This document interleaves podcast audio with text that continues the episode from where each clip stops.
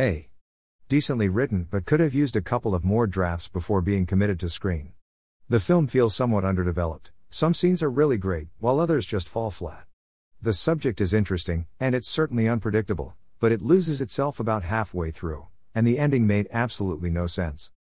And someone really ought to have given Clive Owen a direction other than pretend you're a piece of wood. Seriously, he's like cardboard. I've never seen such a stiff performance from a leading character in my life. Being pretty alone don't cut it, Owen. You gotta earn them big buck.